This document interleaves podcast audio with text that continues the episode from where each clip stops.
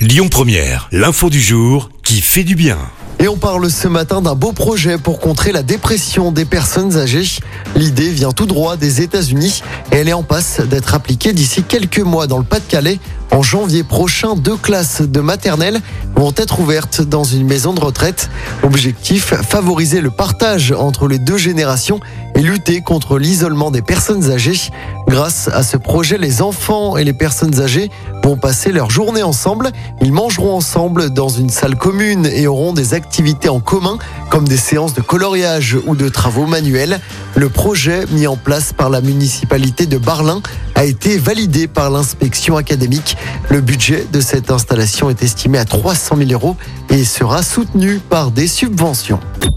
Écoutez votre radio Lyon Première en direct sur l'application Lyon Première, lyonpremière.fr et bien sûr à Lyon sur 90.2 FM et en DAB+. Lyon Première